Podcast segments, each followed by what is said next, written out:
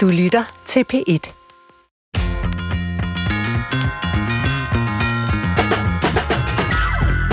Velkommen til Brinkmanns Brix. I dag, Christoffer Heide Højer, tilrettelægger på programmet, der har jeg simpelthen en lille test til dig allerførst. Ja. Hvad, øh, hvad står ADHD for? Ja, og, og jeg spiller faktisk ikke engang dum nu, men jeg ved, jeg, jeg har- er så med så langt, at det er attention. Ja, Og så hyperactivity kunne jeg få... Jeg, jeg, ja jeg, du kan noget. Hvad med det? det, er så, det er vel altid disorder, eller hvad, når det er sådan noget psykisk... Øh, Ja, det første, det er ikke. Det er faktisk attention deficit. det, okay. Tag den lige så. Attention deficit, hyperactivity disorder. Og Okay. i, i, i gamle dage, der tror jeg nok, man også havde sådan en skråstreg ned ja. mellem dem. Fordi det er ligesom begge dele, ikke? Eller kan være attention deficit, hyperactivity disorder. En opmærksomheds- og hyperaktivitetsforstyrrelse. Så ved vi det. Ja. Og øh, jeg vil allerede smide en, øh, en, øh, en ting, jeg er opmærksom på, når folk taler om ADHD. Det er, den, det er den her med, at man siger lidt med glimt i øjet, jeg tror også, jeg har lidt, lidt ADHD. Fordi mm. jeg er sådan en, der har lidt krudt i røven, og jeg, jeg kan ikke sidde stille som knejt, og ved du hvad, jeg har super mange jern i ilden, og det er bare mig, fordi jeg har måske lidt, lidt ADHD. Hvad tænker du, når folk de siger det? Jamen, det hører jeg tit. Uh, nu ved jeg ikke, om det er noget, du siger oprigtigt om dig selv, men nu har jeg kendt Nej, nej. dig en del år, Christoffer. Jeg, tror- jeg tror ikke, du har det. Uh, det er noget, folk siger for sjov, og det er jo ja, på den måde noget, der adskiller den her diagnose fra rigtig mange andre, som man ikke går og joker med helt på samme måde. Jeg har også, altså, åh, jeg er godt nok træt af den joke, at det står for, alle drenge har det. Ja. Øh, altså, når man har mødt mennesker, der virkelig bøvler med ADHD, så ved man, at det er altså ikke noget, alle drenge har. Det kan være rigtig, rigtig øh, problematisk, og vi kan selvfølgelig godt diskutere diagnosens øh, afgrænsning og legitimitet og alt det der, men at mennesker kan have det rigtig, rigtig svært, og derfor får den her diagnose, det, det er der altså ikke nogen tvivl om. Mm. Hvorfor er der så så mange umiddelbart, som har den? Fordi det er en af dem øh, diagnosemæssigt, som er i stigning og har været det. Ja. Øh, hvorfor tror du det? Jamen altså, det håber jeg. Og nu, og nu øh, Ja, fordi der en- åbner du for alt muligt, og, som er svært og spændende og interessant og alt muligt. Altså, ja, hvis jeg siger, hvad jeg tror her, Ja. ja. så kan vi få det belyst på alle mulige måder i løbet af den næste times tid. Så ser det jo ud til, at der er en arvelig komponent, ligesom der er ved rigtig mange øh, psykiske egenskaber, psykiske lidelser og så videre problematikker. Øh, så det er jo nok ikke sådan, at der lige pludselig ud af det blå er opstået en epidemi, hvor alle mulige mennesker øh, har ADHD. Jeg tror, at det snarere er sådan, at det er en måde at være menneske på, som altid har eksisteret. Måske er blevet selekteret for evolutionært. Der har måske været nogle fordele i den øh, naturhistoriske fortid med nogle af de her træk. Men i et moderne samfund, der stiller nogle bestemte krav til øh, mennesker, så begynder det måske at blive problematisk på måder, det ikke tidligere har været nødvendigvis for alle. Øh, man taler nogle gange om, at normalspektret er indsnævret. Det er jo en måde at sige noget af det her på. Øh, og så begynder vi altså at diagnostisere flere og flere, fordi vi kræver rigtig meget af vores øh, børn og unge, og vi kræver meget af det samme af alle børn og unge, og dem, der ikke lige passer ind i det der, måske fordi de har altså en neurologisk anderledeshed, for nu mm-hmm. at sige det på den måde, øh, dem gør vi så noget andet ved, og, og dem stiller vi diagnoser på. Og nu taler man tit om tabuer omkring psykiske lidelser. Mm. Mm. Og det, det er jo, som jeg var inde på lige før, måske en af dem her, hvor der ikke er så meget tabu mere. Øh, er det godt eller skidt i dine øjne, Søren?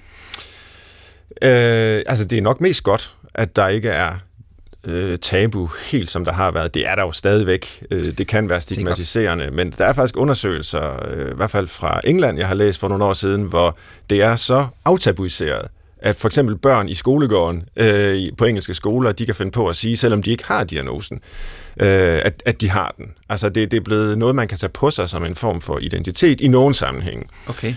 Øh, I hvilken kontekst vil man gøre det? Jamen, det er jo, hvis der er en eller anden øh, uenstemmelse i skolegården, og gårdvagten kommer hen, og så siger, hvorfor gjorde du det? Og så siger øh, barnet, jamen, det er, fordi jeg har ADHD. Okay.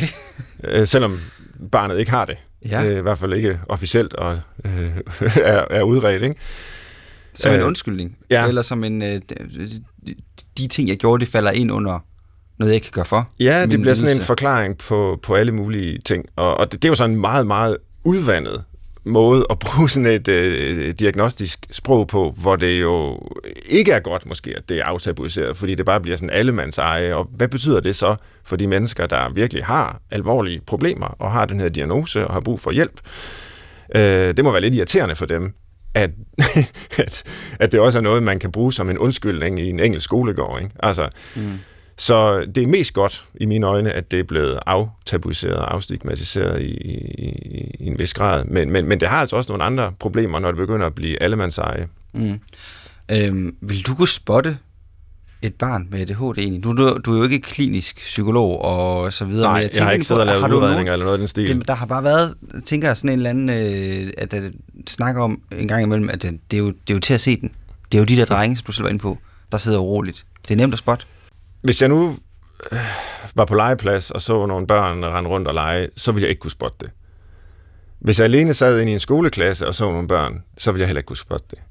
Fordi der er så meget, altså de, de her problematikker, de skal jo være til stede i forskellige kontekster. Det vil sige, det vil kræve enten, at man virkelig altså undersøgte barnet, øh, havde samtaler med forældrene og lærerne osv., eller ideelt set, det sker så ikke i virkeligheden, men altså kunne følge barnet rundt øh, i forskellige øh, kontekster. Så det der med, at man tror, at man bare kan sidde på en bænk og jagtage nogle børn, og så ligesom udpege, nå, det der det er nok, fordi det er et barn med ADHD. Øh, det, det, det kan man ikke. Jeg, jeg, jeg, synes, jeg synes, vi skal høre gæst. Det, må, det første spørgsmål, du skal stille vores gæst, når du lige har introduceret, det skal være det. det skal jeg være tænker, det. der, der, der, er, der er en chance for, at han har en større chance for at kunne... Ja, ja det tror jeg, du har ret i. Men det er godt, det journalist Christoffer, ja. du øh, jeg giver mig et dig. godt spørgsmål. Ja. Og jeg har nemlig glædet mig til at stille alle mulige spørgsmål til vores øh, gæst om netop ADHD, og vores gæst er dig, Per Hove Thomsen. Du er professor i børne- og ungdomspsykiatri ved Aarhus Universitet og ledende overlæge ved Aarhus Universitetshospital. Velkommen ja, til, Per. Tak skal du have. Og tusind tak, tak fordi du vil komme og gøre os klogere. Ja, jeg skal jo så spørge, siger Christoffer, men det vil ja. jeg også gerne. Hvor hurtigt og hvor nemt kan du spotte en ADHD-diagnose? Jamen, jeg synes øh, i jeres diskussion her, og jeg må bekæmpe min egen impulsivitet og, og hyperaktivitet for ikke at, at tænde min mikrofon, mm. at de havde mange gode svar, og, eller du havde mange gode svar og bud på, hvad er det, der foregår omkring diagnosen. Og med hensyn til, om man kan spotte et barn på legepladsen eller i, skole, øh, i øh, skoleklassen, så er jeg helt enig med dig, at der skal flere, til, øh, flere undersøgelser til. Øh, der skal en, en bredere forståelse af et givet barn til, før vi kan stille diagnosen. Øh, nu svarede du rigtigt på det der med, med, eller du gjorde med ADHD. Øh, hvad er det for noget? Du, øh, langt hen ad vejen i hvert fald. Og det er jo en tilstand, som består af opmærksomhedsforstyrrelse som det væsentligste, og det kan vi komme tilbage til. Og så hos nogen også hyperaktivitet, og hos de fleste også impulsivitet. Det er sådan de, det, vi kalder de tre kernesymptomer ved ADHD, og der kan man forstå deres problemer inden for, for den her paraply. Men når det så er sagt, så er børn med ADHD meget forskellige. Øh, de har deres vanskeligheder, øh, men øh, de er jo også andet end deres ADHD og har andre kompetencer, og nogen har måske endda også andre følgevanskeligheder, angst, depression eller noget, som man kan se i kølvandet. Så det at se øh, et barn med ADHD, det er at se et barn med ADHD. Øhm, og det er rigtigt, som du siger, øh, Svend, at, at de symptomer, man så ser, de skal være til stede i alle de situationer, i princippet, hvor man ser barnet. Det vil sige både derhjemme og i skolen, hvis barnet går i skole, i fritidsordningen og, og når de er ude i fri leg ude i skoven. Og det er jo udtryk for, at det er nogle i barnet iboende vanskeligheder, som det ligesom bærer med sig i forskellige kontekster. Du var inde på, at det var en neurolog, neurologisk tilstand, eller neuropsykiatrisk tilstand. Vi kalder det også en, en neuro, neuropsykiatrisk udviklingsforstyrrelse. Mm. Øhm, som jo så er noget, man øh, er født med, øh, og hvor genetikken spiller en rigtig stor rolle. Øhm, og som så kan, kan man sige, blive tydelig i løbet af opvæksten, afhængig af, hvor, hvad for et miljø man bor i, hvor tidligt det kommer til udtryk, men også øh, selvfølgelig, hvor svære symptomer man har. Mm. Og ja. der kan jo være stor forskel, som du siger, har man mødt øh, et barn, eller en voksen for den sags skyld, mm. med ADHD, ja, så har man altså kun mødt mm. en person, ikke? Jo, og, og de kan være sat sammen på forskellige øh, måder, de her kernesymptomer. Ja. Men er der alligevel noget, man kan sige overordnet? Altså, hvordan Ja. ser et menneskes liv ud, hvis Ja. det menneske har diagnosen? Altså det, man har vanskeligheder med, og, og der vil jeg gerne tage fat i opmærksomhedsforstyrrelsen, fordi det er dem, der udgør det største handicap Ja. ja. i det liv, vi lever nu, med krav til skolegang, og det at kunne, øh, kan man sige, navigere socialt og fungere ude blandt andre mennesker, og forholde sig til alt det, der foregår omkring en. Der, der kan det være et kæmpe handicap at have øh, en opmærksomhedsforstyrrelse. Og det lyder tit sådan fra medierne, eller fra, fra sådan, når man snakker om ADHD i almindelighed, om det er jo bare øh, børn, der ikke kan koncentrere sig. Mm. Og det er altså, det er for simpelt. Fordi det, de har vanskeligheder med, det er at regulere deres opmærksomhedsfunktion. De har så at sige en svigtende strømforsyning til deres hjerne, kan man sige, at nogle gange så kører den på godt plus, og andre gange så løber strømmen ud. Og det er det, der karakteriserer også deres opmærksomhed og deres adfærd, at de ofte er meget svingende. Og man kan tænke, nå, det her, det kunne du da godt i går, hvorfor kan du ikke tage dig sammen til det i dag?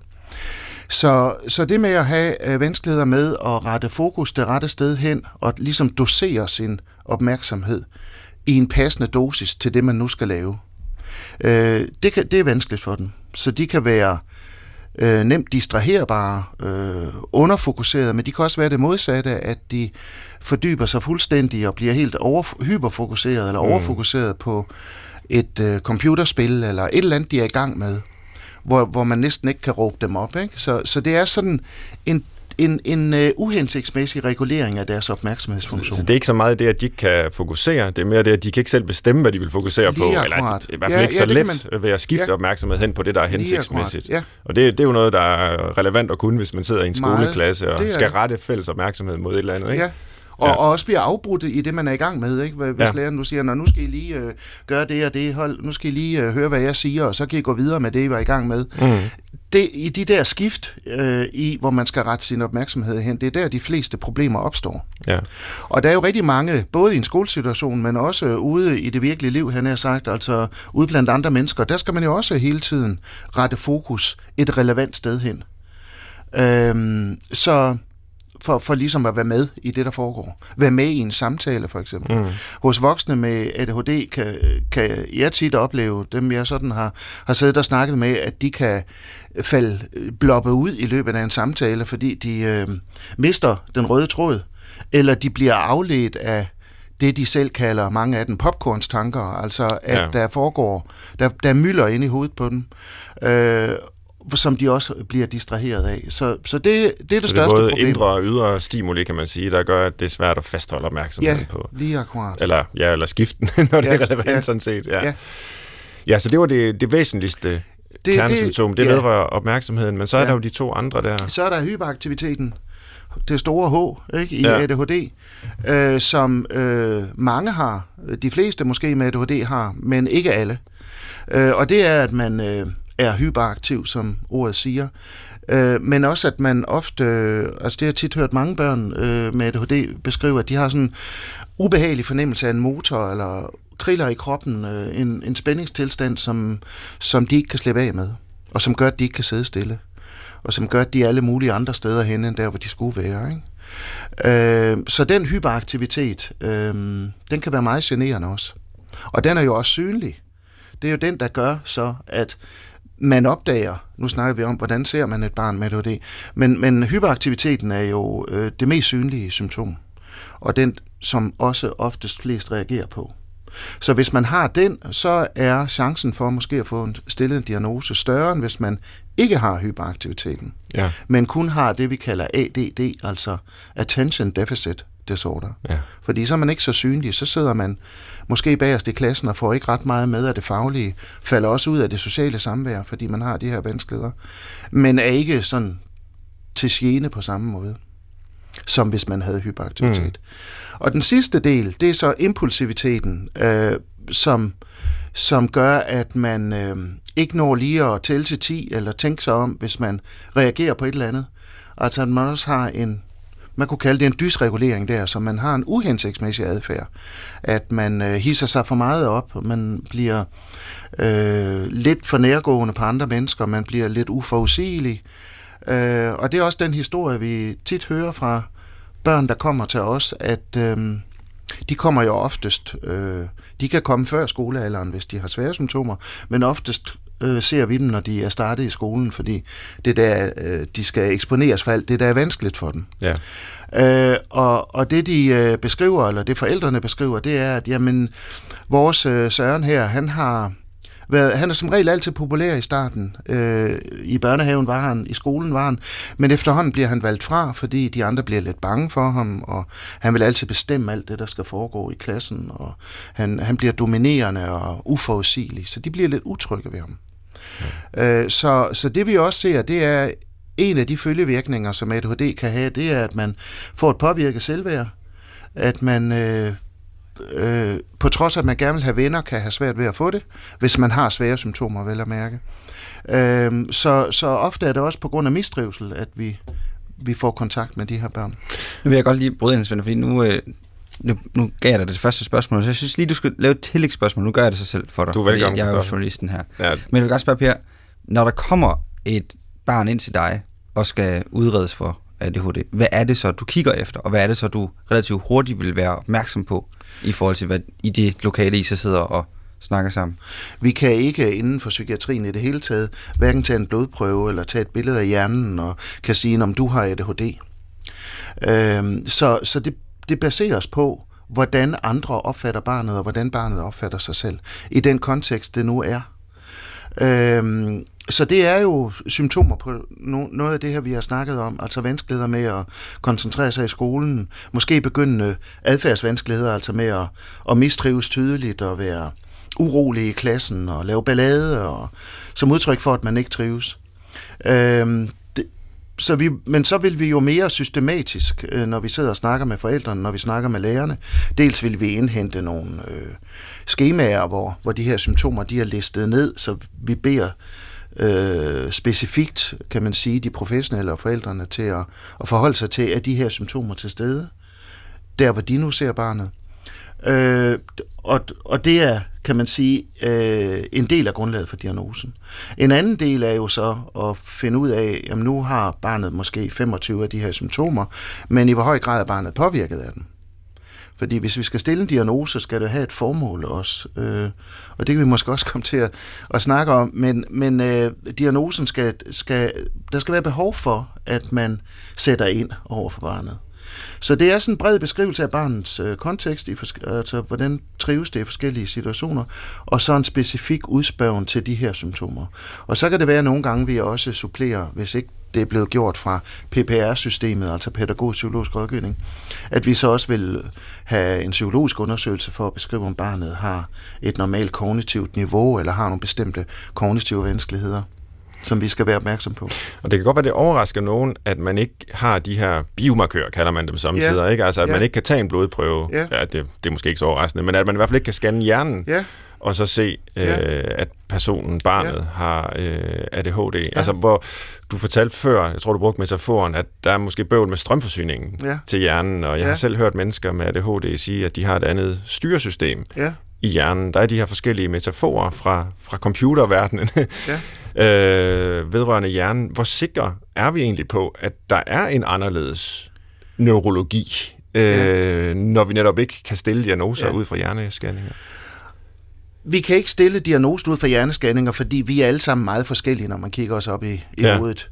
Øh, og, og, og mange af de fund, man kan finde ved ADHD, er ikke specifikke for ADHD, så det kan ikke bruges til at, kan man sige, specifikt stille den diagnose. Men det vi ved om hjernens funktion, eller i forbindelse med ADHD, det er, at øh, der er bestemte øh, områder af hjernen, der er involveret.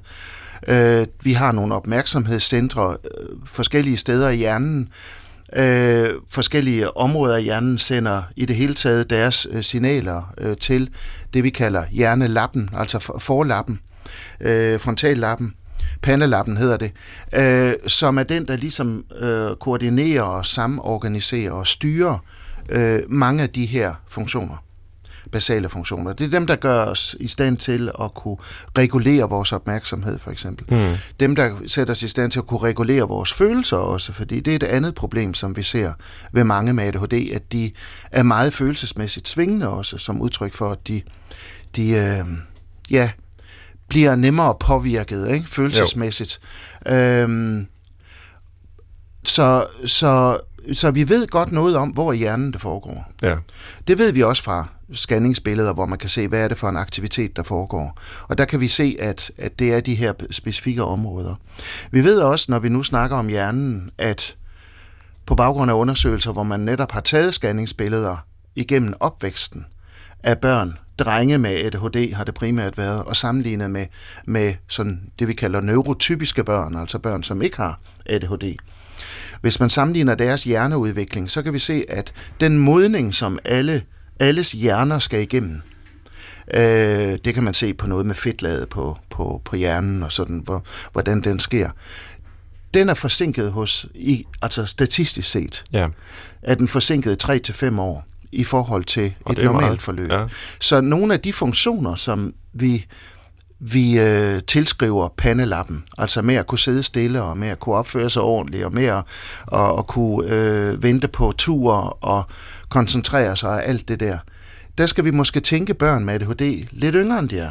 Mm. Fordi på trods af, at de er normalt begavede, som vi nu definerer begavelse, så har de altså de her øh, forsinkede eller områder, som, som har en forsinket udvikling, som gør, at hvis man for eksempel er 15 år med ADHD, jamen så er man måske på nogle punkter svarende til en 11-12-årig i stedet for. Ikke med hensyn til begævelse og så videre, men altså netop med hensyn her til ting. impuls og, Ja. og, ja, Ja. og opmærksomhed. Øhm, men hvis jeg bare lige skal prøve at forstå, hvad du siger med hensyn til det her med hjernen, og, og, og så skal vi selvfølgelig også videre fra det, men altså, man kan godt, øh, hvis vi nu bare for eksempel skyld siger, vi, vi, vi laver en hjernescanning på 100 børn, som har ADHD-diagnosen, Ja. ja. så sammenligner vi med 100 børn, der ikke har diagnosen, Ja. og der kan man godt se en Der kan du godt se en signifikant forskel. forskel, som Ja. gennemsnitligt på, hvordan de her Ja. ja. hjernebilleder falder Det kan ud. du. Ja. Men man kan ikke gå den anden vej. Man kan ikke tage et enkelt barn og putte i en scanner, og ud fra det, man ser på billedet, stille en diagnose. Præcist. Nej. Ja. Øh, så, så et eller andet er der med hjernen jo, Ja. men, men, men, men det betyder ikke, at man kan bruge det som diagnostisk Nej, værktøj. nej. Men hvor mange har så øh, den her måde at have en hjerne på, så, som giver udslag i ADHD-symptomer? Altså simpelthen statistisk, hvor mange mennesker har øh, Hvor mange der får diagnosen? Ja, hvor man mange kan jo skælde mellem, hvor mange der, der, Ja. der har symptomerne, og burde Ja. måske have diagnosen, Ja. og hvor mange der reelt har den. Ja.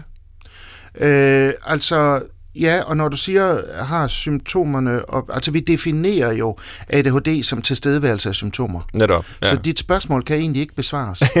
Fordi øh, har, de, har et barn eller en voksen så så mange ADHD-symptomer, så siger vi jo, som det er nu, at så har barnet faktisk ADHD. Ja. På trods af, at det måske øh, ikke har store problemer, øh, som det er nu i hvert fald. Nu er Ja. der jo også for, forskel på, om vi ser på et barn, som hjælpes af forældre og har struktur omkring sig, Ja. og så når man bliver voksen og skal stå på egne ben og sådan. Der, der kan være nogle livsfaser, som er forskellige. ja. Men, men øh, vi ved i hvert fald, at, at, at det er et sted mellem øh, fire og... Altså hvis man laver det, vi kalder epidemiologiske undersøgelser, altså befolkningsundersøgelser af hyppigheden af ADHD, så er den for det første i, i langt de fleste lande meget ens. Altså mm. Det, det er det samme, samme antal, man sådan lander på med nogle forskelle, men, men det ligger på et sted mellem 4 og 7-8 procent, som egentlig skulle have diagnosen. Øh, ud fra, når vi tæller symptomer. Ja. Øhm, Ja, det var det, jeg spurgte til. Ja. Altså dels det epidemiologiske, hvor Ja. mange ja. har symptomerne, ja, men det er jo ikke alle dem i de epidemiologiske undersøgelser, der så ender med at få ups, diagnosen. nej. Så hvor Det- mange, hvor mange er det i Danmark, der får Det, det? det er en, øh, hvis- det er, der er lidt forskel på piger og drenge. Der er en, sådan lidt, lidt groft sagt, øh, omkring 3% piger, kvinder, øh, og en 4, op mod 5% efterhånden, Ja, øh, drenge, mænd, der får det. Okay. Der får diagnosen. Og det, og det er en anden ting, jeg lige kommer i tanke Men det er om. alligevel relativt tæt på det epidemiologiske, så ikke? Altså, Ja, det er det faktisk. Så lyder det jo som om, man egentlig At vi er ved at nå det, fanger folk ja, op. Ja, altså, ja, ja. I, i den henseende er det. ja. Øh, og, og det giver mig også lige anledning til at, at, at, at komme tilbage på, til den kønsforskel, som, Ja. som er. Mm. Øh, for hvis vi går tilbage 20 år cirka, eller sådan noget, eller mindre, så så vi langt flere drenge, der, der fik ADHD-diagnosen, end piger. Og det har ændret sig, øh, fordi vi netop nu spotter, opdager flere piger med det, vi snakkede om før, ADD, altså dem, der ikke har øh, tydelig hyperaktivitet, men som har de her store vanskeligheder med deres opmærksomhedsregulering. Øh, så vi er blevet mere opmærksom på, at piger kan tage sig anderledes ud. De behøver ikke. De kan godt hænge i gardinerne, ligesom øh, som drenge kan. Men, øh, men vi ser flere. Og hvis vi ser på voksne, så er der jo flere og flere voksne, der bliver diagnostiseret nu, øh, som ikke har været det i, i øh, barnealderen. Og der ser vi også flere kvinder. Vi ser faktisk flere kvinder end voksne mænd, der, bliver, der får diagnosen. Okay. Og handler det om, at kvinder i høj grad er tilbøjelige til at opsøge diagnosen? Ja, er det hypotesen? Det eller? tror jeg. Ja. Det tror jeg, det er. Ja, for det vil være mærkeligt, hvis det lige pludselig, Ja. hvis der bliver en overvægt af kvinder Ja. i voksenlivet, trods Ja. alt. Ikke? Det er ligesom vi kender fra andre områder Ja. også. Ikke? Ja. Per, hvornår stødte du egentlig selv første gang på ADHD som fænomen, øh, eller på personer, hvor du tænkte, at her er et eller andet specielt, og det kunne måske være ADHD.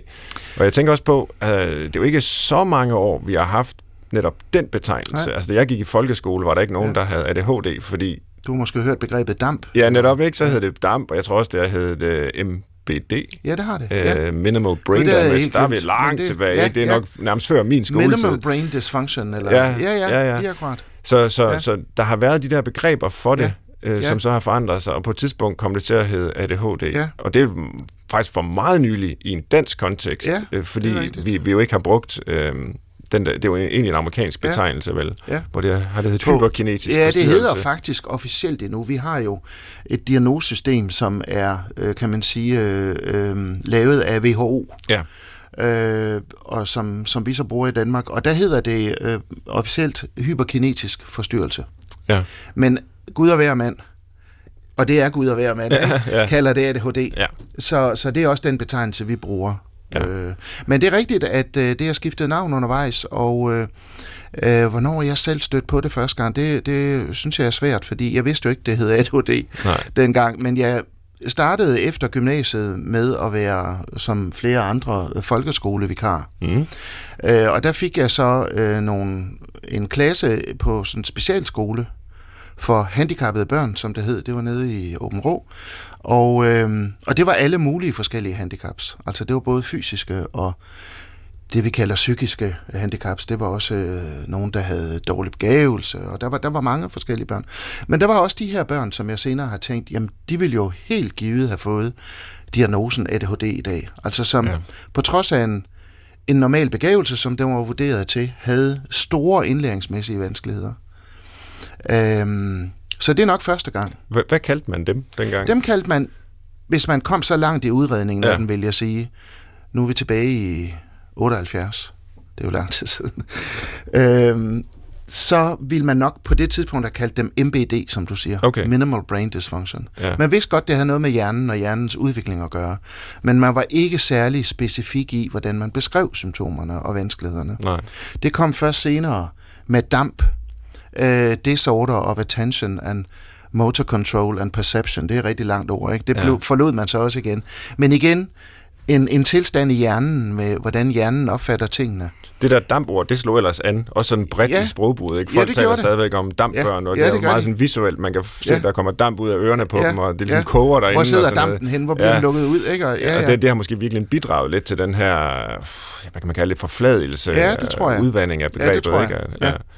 Det var et svensk begreb, en svensk øh, børnepsykiater, øh, som lancerede det Ja. øh, dampbegreb. Men det har aldrig sådan vundet internationalt indpas. Og så kom der så i 1994, så vidt jeg husker, der kom så det, vi arbejder med nu, ICD-10, som er det diagnosesystem, vi bruger. Og der blev øh, hyperkinetisk forstyrrelse, eller ADHD, der blev den øh, for første gang sådan systematisk beskrevet med de symptomer, der skulle til. Ja.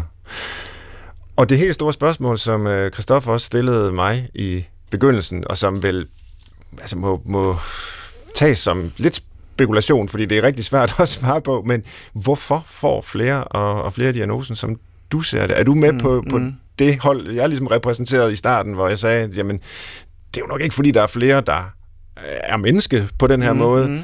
Det er nok øh, noget andet, der har at gøre med et komplekst samspil mellem ja. Måden, vi fødes på, og, og, og de krav, samfundet stiller. Ja. Eller hvad er de Jamen, jeg er med på det hold. Okay. Altså, øh, ja, altså diagnosen, tilstanden findes. Det tror jeg ikke, vi kan, vi kan være i tvivl om. For der, der er også nogen, der har, kan man sige, draget det i tvivl, at, at er det samfundsskabt alt det her, vi ser nu? Det er det ikke.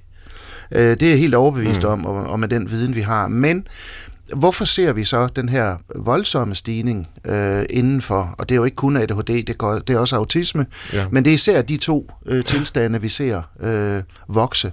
Og det, det tror jeg hænger sammen med, eller er overbevist om, at det hænger sammen med den hjerne, vi render rundt med.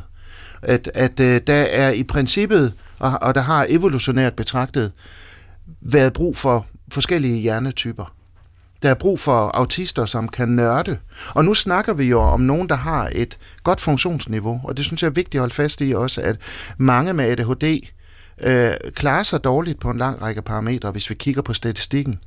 Klarer sig dårligt i skolen, de har en højere, øh, de har en, en stærk forøget risiko for kriminalitet, for at køre galt i trafikken, for at dø af selvmord, øh, for at få andre psykiske lidelser og sådan noget. Så, så vi skal ikke negligere, at der er en gruppe, som er virkelig klemt men når vi snakker om diagnosen og hele spektret, så, så er der også nogle gode ting forbundet med både autisme og ADHD. Netop det, at ens hjerne er udstyret med nogle bestemte kan man sige, kompetencer i den sammenhæng. Autisme, det er at nørde igennem og kunne det, være detaljeoptaget og, og så videre. Øh, ved ADHD, der er det det at være opmærksom på, hvad foregår der omkring mig af eventuelle farer. Øh, det at kunne tænke nogle tanker. Mange med ADHD beskriver, at deres det, som vi snakkede om før med tankemøller, at de har popcorns tanker, mm. øh, og nogle af dem er altså også kreative. Mm. Sådan at øh, de er idérige, og vi ved fra, fra undersøgelser, der er lavet i Silicon Valley, hvor, som jo har mange iværksætter, virksomheder og sådan noget, at der er en, der er en overhyppighed af iværksættere med mange ADHD-symptomer og så samtidig nogle kompetencer, som gør, at de kan komme så vidt. Ikke? Ja.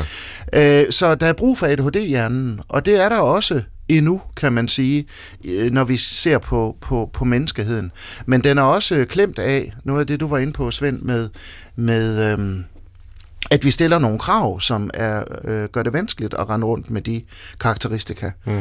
Med at kunne sidde stille og med at kunne fordybe sig samtidig med, at man faktisk også stiller krav om, at vi hele tiden skal skifte vores opmærksomhedsfokus, mm. navigere rundt, også i den digitale verden, øh, men også rent socialt, at der stilles store krav til netop det, som børn med ADHD har svært ved, øh, det vi kalder de eksekutive funktioner, altså hjernens dirigent, som er frontallappen, som vi snakkede om før, den bliver virkelig sat på en test, når vi skal arbejde tematisk med tingene i skolen, i grupper, og man, skal, man får at vide, nu har I fem minutter til den her opgave. Barnet med ADHD har ingen tidsfornemmelse og ved ikke, hvad fem minutter er. Så alt det der, der bliver lagt over på egen styring, mm. som vi stiller krav om, det udfordrer hjernen med ADHD. Vil det i dine øjne være nemmere, hvis vi havde en skole, øh, et skolesystem, lidt som i, lad os sige, 40'erne og 50'erne, mm. før det åbnede op med erfaringspædagogik og anti-autoritær pædagogik og gruppearbejde osv., men hvor tingene virkelig lå i faste rammer? Ja. Eller vil det være lige så ledelsesfuldt at skulle sidde der på skolebænken og have sidren i kroppen og uro, og man kan bare ikke komme væk, før det bliver frikvarter, øh, og så tuner man ud, eller jeg, jeg, jeg tænker nogle gange på, mm, at, mm. at det ligesom kan gå begge veje. Ja, og jeg øh, synes selv, du har svaret. Faktisk, okay. at, at, øh, at det kan gå begge veje. Altså for nogen vil det være en hjælp med den der ydre struktur, ja. og klare forventning om, hvad er det, jeg skal her. Altså, så, og hvor længe skal jeg sidde her, og, ja. og sådan noget. Ikke? Og så måske også gå ud efter 7. klasse, som man gjorde. Altså man kan ja. sige, at vi har jo også et, et øget krav om, at vi skal blive i uddannelsessystemet, øh, og ligegyldigt hvad du vælger, stort set, af erhverv senere hen, så følger der en manual med, du skal kunne læse og forholde dig til. Mm. Altså, på den måde er verden blevet mere kompleks. Men jeg, jeg tror, der var også mange ting, måske i 50'ernes skole, som ikke var så eftertragtelsesværdige. Så, ja, men, men jeg tror lidt af det vil være godt. Ja. Og det er jo også det, man bruger i ADHD-pædagogik. Vi ved, at de har hjælp af at blive afskærmet og øh, i højere grad styret af voksne, så, så man kan hjælpe dem med at dirigere deres opmærksomhed hen, hvor den skal være. Ikke? Ja, og det er jo så det pædagogiske, men når vi taler, øh, ja, dit bord, som jo er det øh, psykiatriske, ja. øh, som du er jo læge og psykiater og, og har den kasket på, hvad, hvad gør man egentlig så, øh, når man har børn med ja. ADHD. Altså, fordi der, øh, der gør man vel primært noget ved barnet mm. i sig mm. selv. Og, ja, og både og, vil ja. jeg sige. Mm. Altså, vi, barnet har nogle, kan man sige, neurobiologiske vanskeligheder, som vi snakkede om før. Og dem vil man, hvis, hvis symptomerne er store nok, og, og, og funktionspåvirkningen er til det, så vil man overveje med medicinsk behandling. Og det er at behandle barnet, men vi gør faktisk lige så meget ud af at ikke behandle, men indrette netværket eller omgivelserne, sådan at de øh, tjener barnet med ADHD bedre. Og det er jo den pædagogik, vi, sæt, vi ja. andre sætter ind i skolen. Men det er også den psykoedukation, altså den undervisning og information om, hvad ADHD er, som vi giver til forældrene, til barnet selv, hvis det er gammelt nok til at kunne forstå det, til skolen, om, jamen, hvordan indretter vi en hverdag, der er mere hensigtsmæssig øh, for jeres barn? Hvordan hjælper vi den barnet igennem svære øh, skift og situationer og sådan noget, og tager højde for, at barnet har de her vanskeligheder. Det er faktisk en lige så stor del, som, som det at give medicin. Men når vi giver medicin, så er det jo med henblik på specifikt at adressere de her tre kernesymptomer, som vi var inde på før, med opmærksomhedsvanskeligheder, impulsivitet og hyperaktivitet. Og man kan se, at den medicin, vi bruger, faktisk har effekt på alle de her tre symptomer. Mm. Og, øh, og nogle gange en slående effekt. Det er jo ikke en mirakelmedicin, som fjerner alle øh, problemer fra, fra barnets vej overhovedet ikke. Men mange fortæller, at de for første gang får ro ind i hovedet, øh, hvor, hvor de før har været, som vi snakkede om før, afledt af både sig selv og noget udefra, og for første gang kan tænke øh, klart. Øh, og der kommer ro på hyperaktiviteten. Øh, det man så har været, kan man sige, bekymret for med medicin, det er jo, kan det have en, som en, en eventuel bivirkning også, at det kvæler noget af den kreativitet, som vi som hjernen jo også har. Mm. Og det er der forskelligt, det får forskellige feedback på. Altså, ja. jeg hører fra mange voksne, som har kreative jobs, at det hjælper dem faktisk til at styre deres kreativitet. Og, og andre kan savne så også den der rigdom, der ligger i, at tankerne popper op på en mm. mere tilfældig måde. Så hvor, mange, hvor mange mennesker får ADHD-medicin i Danmark? Det er omkring øh, de samme procentsatser, vi snakkede om før. Okay, så det er øh, rigtig, rigtig... Ja. Det er rigtig mange, og det er de fleste af dem, der kommer ind i psykiatrien, og det, det er ja. jo de tal, vi har. Ja. Øhm, fordi de fleste, der søger psykiatrien, har et behov for det, og, og vil så også oftest øh, prøve medicin. Men jeg tror for vores egen, altså hvis vi kigger i børnepsykiatrien, så er vi jo mere tilbageholdte med at give medicin, jo yngre barnet er. Og hvor vi også der satser mere på, kan man sige, at styrke familien, styrke forældrene til at ud fra også det, vi ved om den plastiske hjerne, at, at øh, børn med ADHD kan godt, kan man sige, ved at igennem leg og samvær træne nogle specifikke funktioner, som de kan blive bedre mm. til. Så der går vi meget ind for, det lyder lidt som hundetræning, det er det ikke, men familietræning, ikke? Altså at vi ja. styrker familien på den måde. Men der er også nogle små børn, der får medicin, hvis de har voldsomme symptomer, men ellers er vi mere tilbageholdende der. Hvordan ser ja. du på den udvikling, at så relativt mange får medicin? Fordi forlængelse af, hvad du var inde på før, at der jo sandsynligvis har været evolutionære grunde til, at den her måde at være menneske på findes. Ja. Altså det er simpelthen en, en, en måde, der måske har nogle gavnlige funktioner. Ja. Og så er der noget med, med samfundet, der har forandret sig, så, så ja. det er lidt sværere i dag, end det måske tidligere har været. Ja. Men så virker det jo lidt øh, mærkeligt, at man mm. egentlig giver medicin mm. til så relativt stor en procentdel, hvis det nu er ja. 4-5 procent, eller ja. det ved jeg ikke, om det er det leje, vi, vi er øh, her jo, i Danmark. Det, det er ved ja. ja. Øh, for noget, som jo egentlig burde være en, en, mm. en legitim måde mm. at, at, at eksistere i verden på, så, ja. så skulle vi jo snarere øh, måske ligesom finde ud af, hvordan folk kunne eksistere i ja. den verden på en, ja. på en gavnlig måde. Men det ville da også være optimalt, hvis vi kunne, synes ja. jeg. Men øh, vi, vi, vi snakkede om lige før, at nogle mennesker med ADHD har det virkelig svært, og øh, har svært ved at finde indpas øh, i samfundet på, med en lang række omkostninger, altså øh, både at have svært ved at, at at blive i deres familie, og svært ved at få venskaber, og svært ved at få en uddannelse, ender i kriminalitet og alle de der ting, jeg var inde på før. Ja. Og der har man lavet undersøgelser så, jeg ved ikke, om det helt svarer dit spørgsmål, men, men der har man fulgt op på, jamen hjælper det så på nogle af de her ting? Ikke? Og det gør det faktisk, altså det kan vi se på registerdata, svenske og danske undersøgelser, at det hjælper på de her langtidseffekter, øh, man kan være udsat for, hvis man har ADHD, hvis man får medicin. Så det er i hvert fald et argument. Man kan så sige, at, at øh, øh, altså man skal være men, altså der, der er jo meget i vores samfund, som, som, øh, som man kan tage som præstationsfremmer, ikke? Og, det, mm. og det er mm. måske også det, du tænker på, at, at øh, der bliver stillet nogle krav, hvor man kan sige, at bliver diagnosen nogle gange lidt løs i det, og bliver indikationen for medicin også egentlig ikke det, vi vil behandle i udgangspunktet, men mere, at man kan lige øh, præstere lidt mere. Og, og det er jo en uheldig side af medicinen, og også en misbrugsside faktisk, fordi vi kan se, at nogle studerende bruger de her stoffer til at kunne læse lidt længere tid til eksamen, og til at kunne koncentrere sig mere. Og det er jo et skråplan. Mm. Så der, der, der er flere aspekter i det. Ja. Jeg. Jeg glemte at spørge dig før, hvor du var inde på øh, nogle af de andre diagnoser, som det jo ikke skal handle om primært i dag, men du nævnte for eksempel øh, altså autisme, autismespektrumforstyrrelser, hvor man jo ser en vis øh, ja, komorbiditet, hedder det jo med et teknisk ord. Altså hvis man har den ene diagnose, er sandsynligheden forhøjet, ja. øh, for at man også har den anden diagnose. De optræder simpelthen øh, ja. relativt ofte sammen. Ja, relativt ofte. Ja. Relativt ofte. Ja. Altså udover, at der er risiko for, at man kan få angst og depression, hvis ja. man har ADHD. Men stressreaktioner. Stressreaktioner, Det er jo tit der, ja. voksne kommer ind måske, ja, det, ja. hvor de har haft mange perioder med stress, eller de er kørt helt ned, ja. og hvor man så finder ud af, at der kan ligge en bagvedliggende øh, anden tilstand. Ikke? Men med autisme, der opfatter vi det jo lidt ligesom ADHD som ja. en medfødt ja. Øh, ja, anderledeshed, for at bruge ja. sådan et lidt øh, neutralt begreb.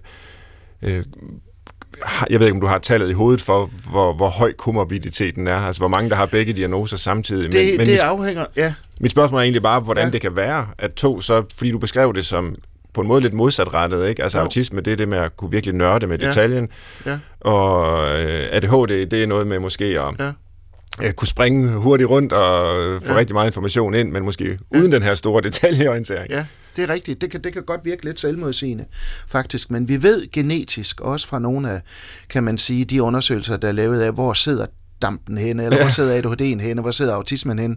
I virkeligheden ved vi jo meget lidt om det endnu, men vi ved, at nogle af de samme gener er impliceret. Mm-hmm. Så der kan være en genetisk øh, øh, forklaring på det, og også dermed en, øh, en forklaring, øh, som jo allerede øh, sætter ind der, hvor hjernen starter sin udvikling, altså fra fostertilstanden, at der er noget med, at hvis man er mere sårbar over for det ene, så har man også en højere risiko eller sårbarhed over for at udvikle det andet.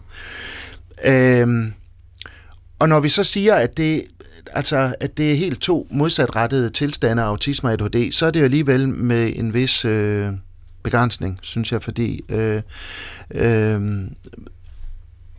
ved autisme kan man også se nogle opmærksomhedsmæssige vanskeligheder ofte, men som mere er afledt af nogle sociale vanskeligheder, eller, mm. eller manglende motivation for, for at være i det sociale. Så, så der kan være, i hvert fald kan vi se, at der er den der komorbiditet eller samoptræden, ja. som du nævner.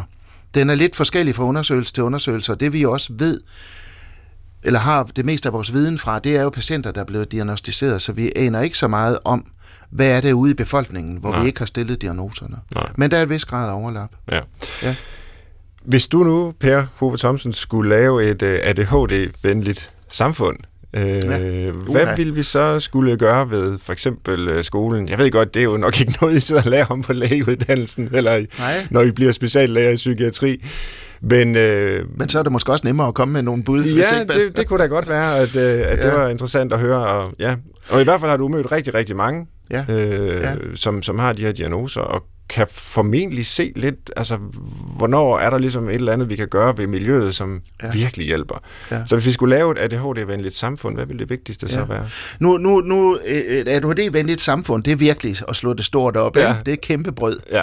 Men hvis vi starter med skolen, altså der, hvor børn har deres øh, dagligdag, øh, der, der og, og, og man er jo langt også i sin forståelse af, hvad har børn med ADHD brug for. Men, og vi har, men vi har haft hele diskussionen af, skal man inkludere, skal man ikke inkludere og sådan mm. noget. Og det, den er i sig selv jo bred og svær at tage også nogle gange. Ja. Men hvis man skal sådan specifikt se på, hvad børn med ADHD har brug for i den sammenhæng, så er det jo en højere grad af forudsigelighed, en højere grad af, kan man sige, øh, øh, struktur, øh, ensartethed i skoledagene. Det værste for et barn med ADHD, det er temadage, og det er juleklippe, klistredag i december, ikke? fordi der, der falder den der sædvanlige struktur fra hinanden, og, og har man svært ved at navigere rundt og finde ud af, hvor man skal sidde og, og være i det rum, så, så er det ekstra svært. Så i hvert fald de her rammer, der man kan sætte op, også pædagogisk har de jo nogle specielle behov. Altså, måske skal de ikke sidde og tonse i samme tekst i halvanden time, vel? Men ligesom er inkorporeret øh, nogle øh, hjælp fra voksne. Mm. Øh, og der er forskel igen, så derfor når vi snakker om, at ADHD-børn er ens, det er de heller ikke på det punkt her. Øh, fordi øh, nogen har brug for, at der står en voksen stort set bag ved dem, og de har brug for hyppige pauser, og andre har, har brug for noget andet. Men at blive klogere på, hvad de har brug for, det vil være tjenligt for dem. Ja. Et ADHD-samfund som sådan, jamen jeg tror, vi alle sammen kan være frustrerede og mere stressbare i et samfund, som hele tiden stiller krav til, at vi skal forholde os til, øh, ofte på en overfladisk måde, men vi skal i hvert fald forholde os til forskellige ting. Øh, på medier, sociale medier for eksempel. Øh, og, og man får en nyhedsstrøm ind, som man næsten ikke kan være blive fri for. Ikke? Mm. Altså i modsætning til, hvordan barnelivet var, uden at romantisere det, så, så var det mindre forstyrret af alle de øh, skrækscenarier og alt det der bekymring og alt muligt, Mm. der kommer ind øh, og bliver præsenteret for os nu. Ikke? Ja. Så, så jeg tror generelt, det har, det, der, der er nogle udfordringer i barnelivet. Og de, skal så, de er så endnu vanskeligere, hvis man har ADHD, hvor man ikke har den samme filterfunktion og kan, kan vurdere, er det her relevant for mig, eller ikke har den samme evne til at lukke det ud af bevidstheden, Mm. som... Jeg kunne godt lige tænke mig at, at, at byde ind med et spørgsmål i forhold til det her med, at der sidder nok en hel del forældre derude, øh, som kunne have et overvejelsen. Er det her noget, måske lidt, mit barn har nogle af tingene, kan jeg høre. Der er i hvert fald meget hyperaktivitet, eller hvad ved jeg. Mm. Hvornår skal man være opmærksom, eller er man slet ikke i tvivl, hvis man har et barn, der er øh, opmærksomhed? Altså man skal i hvert fald reagere på, hvis man har et barn, der i, i forskellige situationer ikke trives. Ja, hvad vil det Øh, sige? Og det, det kan være hjemme ved middagsbordet, eller det kan være i skolen, og tit vil man jo så høre det fra skolen, hvis Ja. der er problemer. Men øh, altså, jeg vil sige, at variationen, og det er jeg blevet klogere og klogere på, vil jeg sige, igennem mit lange liv som professionel, at normal variationen er altså rigtig bred. Mm. Ikke? Så man skal også passe på med ikke at, at, at fare op og sige, at mit barn er hyperaktivt eller sådan noget. Men, men tag, altså, hvis barnet ikke trives, hvis barnet ikke følger med i skolen, hvis barnet er ked af at komme i skole, og sådan, altså reagere på de her symptomer. Mm. Og så et tillægsspørgsmål til det, for nu, nu synes jeg egentlig sådan rimelig meget, I har sagt, det, det, er, med, det er relativt det er mest medfødt, hvis man Mhm. kan sige det sådan. Mhm. Man udvikler det jo selvfølgelig på en eller anden måde, men, Ja. men hvad altså, har alle lidt ADHD, og så får man mere af det, eller hvor er, hvad er sådan, øh, eller du er født med det, bum. Hvad, hvad er, hvor er vi henne i den der Ja, altså man plejer at sige, og det er jo rigtig sådan svært, er det arv eller miljø? Ja, Ja. ja. det er arv og miljø, ikke? Altså er vores Igen. svar, fordi det er begge dele. Øh, det, altså vi, vi har identificeret, eller vi, jeg har ikke, men andre har identificeret nogle specifikke gener, øh, som, som man finder hyppigere, nogle, nogle genforandringer, som man finder hyppigere ved ADHD, end ved mennesker uden ADHD. Men det er jo ikke forklaringen på, at nogen får det i svær grad, og nogen så, så der er mange ting, der gør sig gældende. Men vi plejer at sige sådan populært, at 80% af årsagsforklaringen ligger i genetik. Okay. Men så er der jo også rum for det, er- hele det her med epigenetik, at hvis du er født med nogle gener, så kan de aktiveres, eller de kan slukkes, også afhængig af, hvilke øh, kan man sige, øh, påvirkninger du bliver udsat for. Både af fysisk art, altså infektioner under graviditeten, eller hvad det kan være, men også senere hen af psykologisk art. Og derfor kan man ikke bare læne sig tilbage og sige, at mit barn har ADHD, og det er der ikke noget at gøre ved. Fordi det er genetisk. Man kan godt påvirke øh, adfærd, man kan påvirke gener, også ved psykologisk påvirkning. Og okay. Det, det gør det jo rigtig interessant, men også svært. Ikke? Ja, for søren. Øh, så, så det at sige, hvor meget... Øh, ja, du, hvad var det, du spurgte om? Men det om, var, altså- egentlig, det var egentlig også det der med, om alle har det lidt. Er det, så- det, ja, Ja, ja. ja. Vi snakker det her spektrum-skala igen. Jo, jo, det er, altså på den, ja, det er rigtigt. Altså ser man på, hvordan ADHD-symptomer er på, øh, fordelt ude i samfundet, så at sige, blandt os alle sammen, så vil vi, de fleste af os vil have nogle af symptomerne i mindre grad, og så vil der være en lille gruppe, som har rigtig mange symptomer, og det er dem, vi så giver diagnosen ADHD. Men, men, øh, men vi andre kan godt have forskellige kan man sige, øh, grader af ADHD, og, og kunsten er jo så at finde ud af, hvornår har man brug for hjælp med de symptomer, mm. man har, og hvornår kan det egentlig for nogen måske endda være en fordel, fordi der ligger også drive og Mm. øhm, Ja. Ja, det er jo den anden side af det, hvor jeg før spurgte til et ADHD-venligt samfund. Der lå det jo lidt i mit spørgsmål, at det skulle være et samfund, hvor de her symptomer ikke ville være der rigtigt, fordi der var en struktur i skolen, der gjorde, at man kunne bare sidde og lave sine ting, selvom man måske havde noget ADHD. Men man kunne også vente om at spørge, hvordan skaber vi et samfund, hvor der er bedre plads til, Ja. at de her symptomer, Ja. i citationstegn bliver det måske så, Ja. funktioner, kunne vi kalde dem, evner måske lige frem, Ja. som der også er knyttet, kan være knyttet til diagnosen, hvor de kan udfolde sig. Ja. Altså, øh, det er jo lidt anekdotisk evidens, ikke? men altså for eksempel i stand-up-miljøet, øh, er der relativt mange, der offentligt har sagt, de har ADHD, ja. og faktisk ja. Udnytter evnen til hurtigt at finde på de der popcorn-tanker. De ja. Kommer bare, og de kan. Ja. respondere på, hvad publikum siger, ja. på en sjov og altså, veltimet måde lige her, ikke? Jo. Men, men de vil måske have svært ved at sidde og fordybe sig i Søren Kierkegaards ja. samlede værker, eller Ja. sådan noget, ikke? Jo. Det vil de fleste have. Det kunne ellers også være sjovt, ikke? Men altså, jo. Så, så, men, men bare for at sige, nu er det jo ikke os alle sammen, der kan være stand-up-komikere. Nej. Det er ikke os alle sammen, der kan være øh, startup øh, aktive i, i Silicon Valley eller sådan noget. Men, men har du idéer til, hvordan at de her problematiske aspekter kan vendes og drejes til noget mere øh, produktivt og gavnligt for den enkelte, og og for, for samfundet måske? jeg synes jo, vi er i gang med det. Ja. Jeg synes, at, at den diskussion, vi har nu, eller samtale, vi har nu, faktisk er udtryk for en proces, som er i gang. Altså sådan i det små, men Mm. altså det med, at flere, som du siger, åbner op over for, at de, de har de her øh, symptomer eller vanskeligheder, eller øh, på, på nogle punkter øh, kar- øh, evner, ikke? Øhm, og at de kan bruge den til noget øh, produktivt, positivt. Så, det, så det, jeg synes, den proces er i gang. Det, det vi bare hele tiden skal huske på, det er, at for nogen øh, betyder de her symptomer, at de har svært ved at få en dagligdag til at hænge sammen. Og det fortæller jo nogle af de her kreative mennesker, som jeg også kender, at de kan have nogle andre vanskeligheder. De kan også have perioder, hvor de føler sig overbebyrdet. De er på overarbejde med deres hjerne. Øh, og så socialt samvær bliver ekstra belastende for dem. De skal bruge mere energi på det, Ja. og så kan de ligge brak flere dage efter. Så det kan også have nogle omkostninger, som vi ikke skal negligere. Øh, men jeg synes, det er en positiv proces, fordi jeg synes jo helt det her begreb om, at, at vores hjerner er skruet sammen på forskellige måder, og vi skal finde øh, de øh, positive sider, der nu er ved, ved det, er, er rigtig god. Øh, Tror du så, øh, nu spørger jeg også lidt på den måde, fordi vi nærmer os så småt afslutningen på udsendelsen, at vi har set øh, toppen nu? Altså har vi en, øh, en psykiatri og en opfattelse af de her ting, hvor vi finder de børn, der har ADHD, og som har gavn af at få en diagnose og, og, og noget behandling i, forlængelse deraf? Eller vil det kurven fortsætte med at stige? Så hvis vi vil lave udsendelsen igen om, om fem år, jamen, så er der kommet yderligere et par procent til.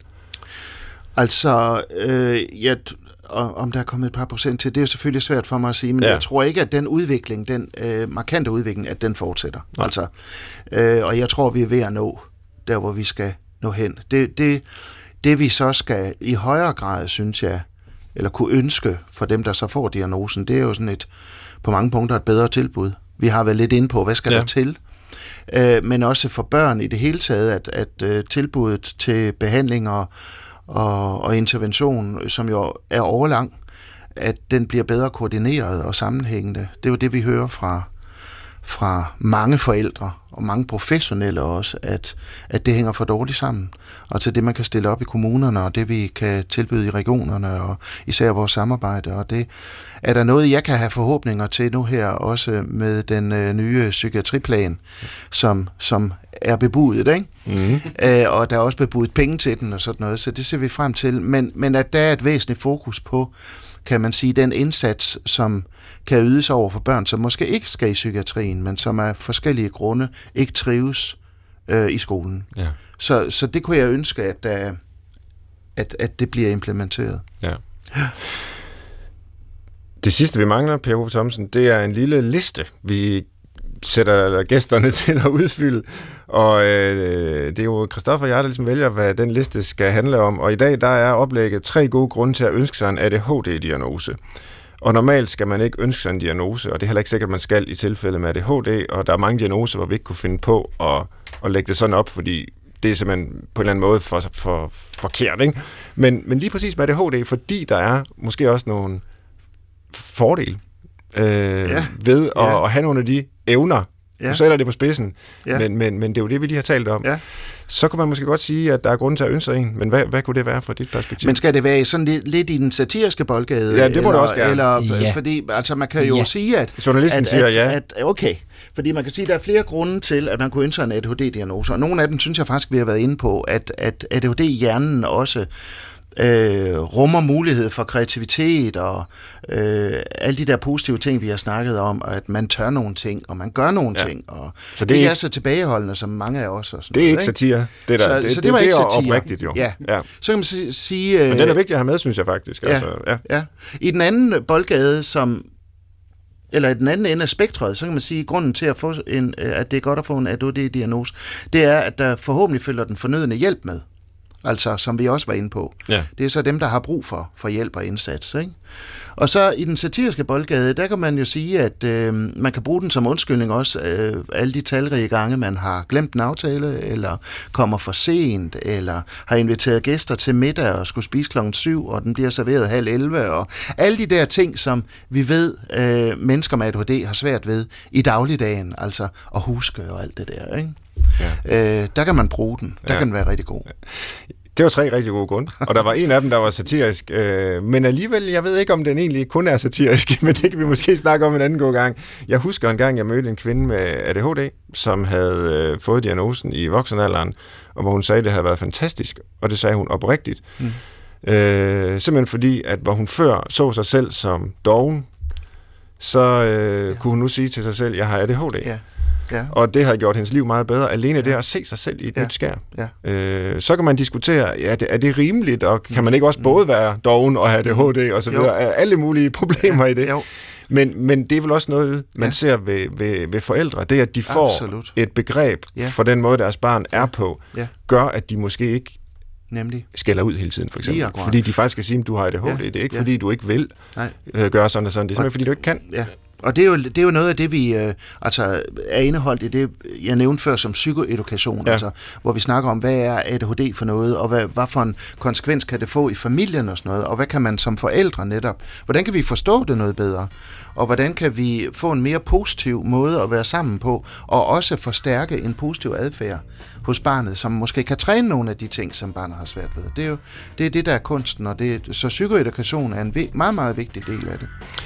Ja. Tusind tak for den øh, krølle på øh, fortællingen om ADHD, Per Hove Thomsen, og tusind tak for, at du kom og fortalte om det. Tak fordi jeg måtte. Det var altså Brinkmanns Brix i dag med Per Hove Thomsen, som er professor i børne- og ungdomspsykiatri ved Aarhus Universitet og ledende overlæge ved Aarhus Universitets Hospital. Tak for en berigende samtale. Nu håber jeg ikke, at nogen kan finde på at sige, at ADHD simpelthen bare er det samme som at i røven, efter at have hørt den her samtale.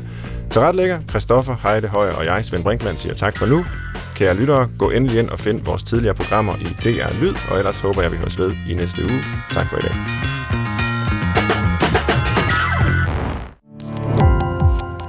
Gå på opdagelse i alle DR's podcast og radioprogrammer. i appen DR Lyd.